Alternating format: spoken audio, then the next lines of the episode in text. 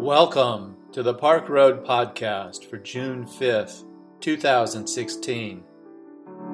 Today's podcast is a sermon given by Amy Jacks Dean, co pastor with Russ Dean at Park Road Baptist Church. Her sermon this morning is entitled Set Apart.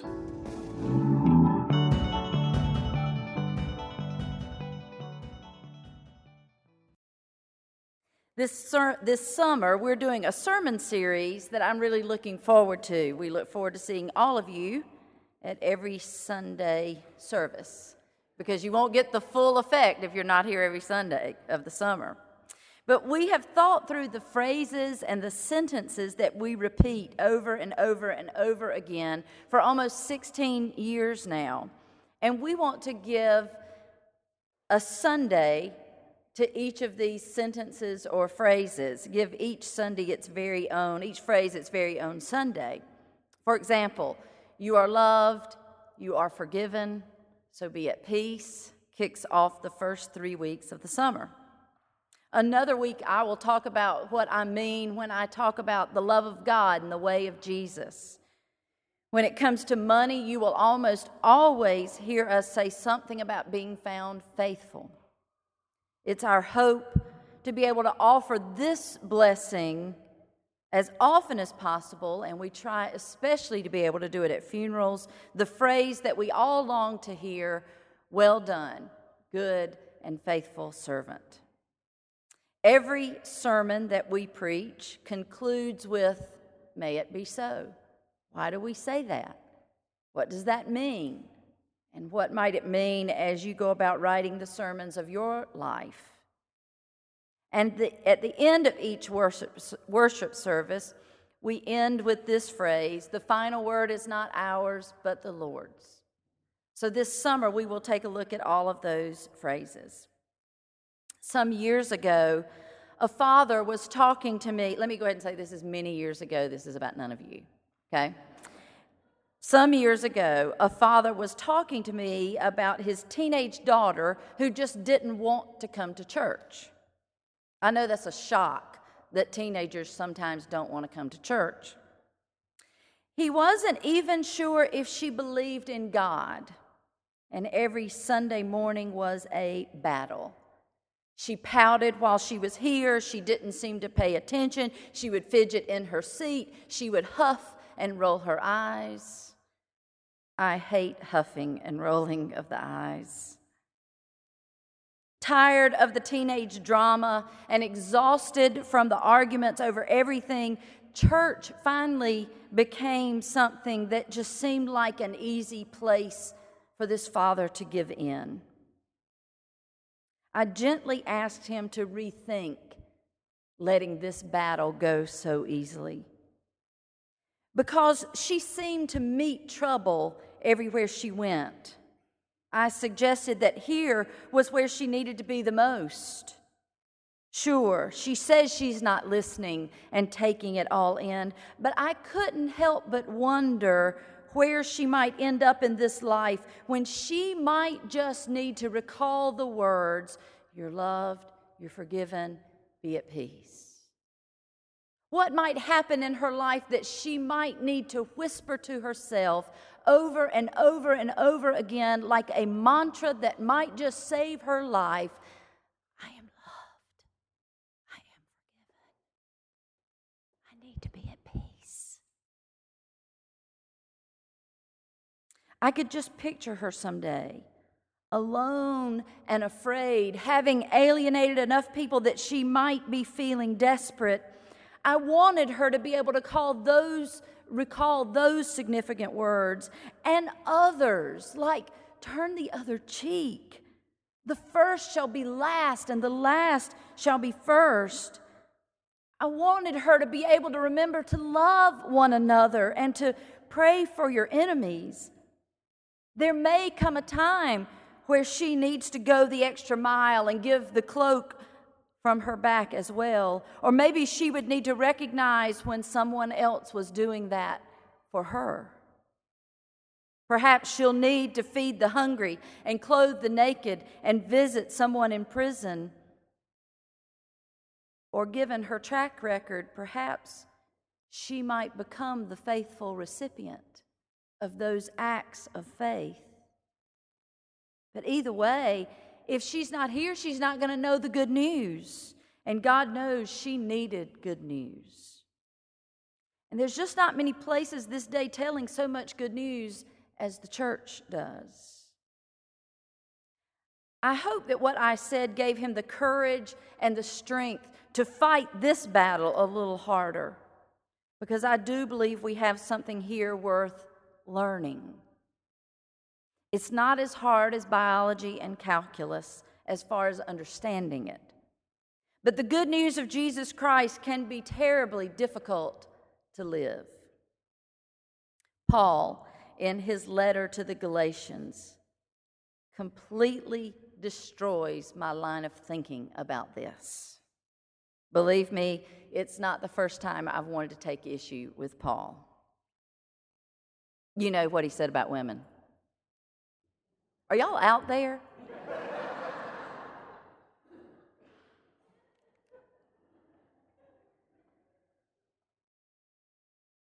he was the on he was a man on fire. First on fire in persecuting the Christians. But once he saw the light, he was on fire with the gospel. And he claims, unlike what I just said, that you need to have your person here all the time, hearing every little nugget that we have to say because it's so good. Unlike that, he says what he had within him, that fire that burned in his belly for the good news of the gospel of Jesus Christ was not something that he learned. He said it was not something that was taught to him by another person, but instead it had been revealed to him. Well, that kind of undoes what I'm trying to do, which is get people to church all the time to hear all the things they need to know about the love of God and the way of Jesus. But Paul says it can just be revealed, and somehow he just knew in his heart of hearts that, as the text put it, he had been set apart and called by grace. How did he just know this? Surely it was a Sunday school lesson that taught it to him. Will Nieremer and Molly French every single Sunday showing up for Sunday school, telling him everything he needed to know. Surely there was a Will and a Molly back then. Surely it was a mission trip that changed his life. Surely it was some craft in vacation Bible school. We still need vacation Bible school leaders, by the way, and a female for the mission trip. Surely it was some song that Paul sang in children's choir that revealed it to him. Or surely it was one of those moments when he sobbed his eyes out on the last night of youth camp where he shared his story and then was embraced by the group and felt loved so unconditionally that he knew that he had been set apart and called by grace. Surely he learned all of this at the temple and from some wonderful rabbi that had extraordinary powers of persuasion. Please, somebody tell me my work is not in vain. Or could it be true? Could it be that when you listen deep within yourselves, that you can hear that inner voice that is fueled by the sacred, holy other that created you from the beginning and called you beloved? Could it be that that is just within you? I'm speaking to everybody today, and everybody can listen in. But most especially, I want Max and Jackson and Katie to hear this. Like Paul, you have been set apart. called by grace. You are loved. You are forgiven. So please be at peace. You don't have to wait to the end of your life to know that there have been many moments where you deserve to hear, Well done, good and faithful servants. I've seen it on the trips with you when you needed that word said to you. You see, I know you three well enough to know of your deep goodness and your gentle kindness. I know of your ability to laugh. And it's so great to be able to say of all three of you that you honestly look to the needs of others and think beyond just yourselves, which is often not a very teenagery thing to do. I think what happened to good old Paul is that he finally allowed himself to open up to the truth of his life that he was so loved by God that the only way for him to respond was to make sure that everyone else knew about all the goodness. God's call on Paul's life was to share the good news, and so that's what he did with wild abandon. Paul was arguably the most influential follower of Christ who never laid eyes on the earthly Jesus. And he shares his faith story with us in order to, and he shared it with the Galatians, in order to encourage them to examine their own experiences for signs of God's call. Later on in the book of Galatians, the letter to the Galatians, he lists off, You've heard the good news and experienced the Spirit, and you're working miracles, he said. Maybe that's why I do what I do. Like Paul, I know the truth of the love of God and the way of Jesus. I can testify to how that truth has changed my life. Now, I don't have one of those wonderful, fabulous conversion stories like Paul. No great light, no major turn of character. Mine is rather mundane and a bit boring, but it's what I've got. And just in case it hasn't been revealed to you three yet, or the rest of you listening in, just in case it hasn't been revealed to you yet, then perhaps that is why God gave us to one another in community, to reveal it to each other.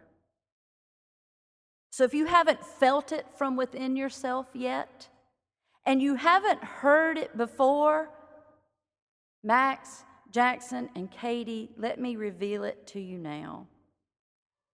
You are created in the image of God, and God didn't call that just good, God called that very good. Let me reveal to you that your real name is beloved child of God.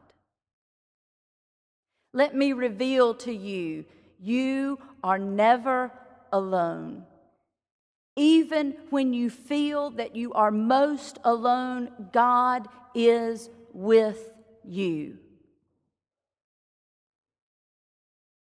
Let me reveal to you a community and a family that's behind you. We've got your back. You are ours, and we are yours. And no matter how far you travel, you can always come home. Let me reveal to you you have been set apart. We don't know what for just yet. And you may never know until you're done.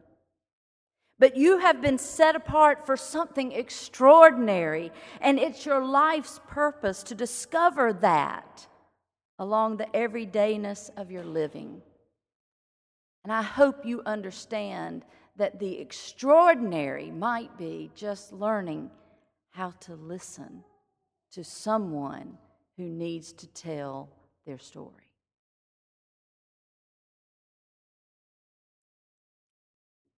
You have been set apart, called by grace.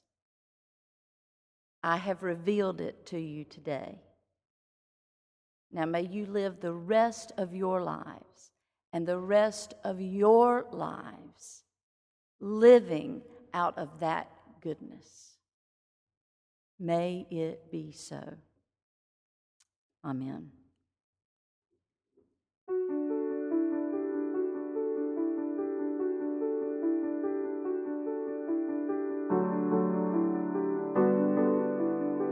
We invite you to learn more about Park Road at parkroadbaptist.org. Park Road is a progressive faith community located in Charlotte, North Carolina, encouraging independent thought, community service, social justice, and interfaith understanding. Today's podcast was produced with production help from Hugh Ashcraft, Brian Smith, Bruce White, and Rich Dower.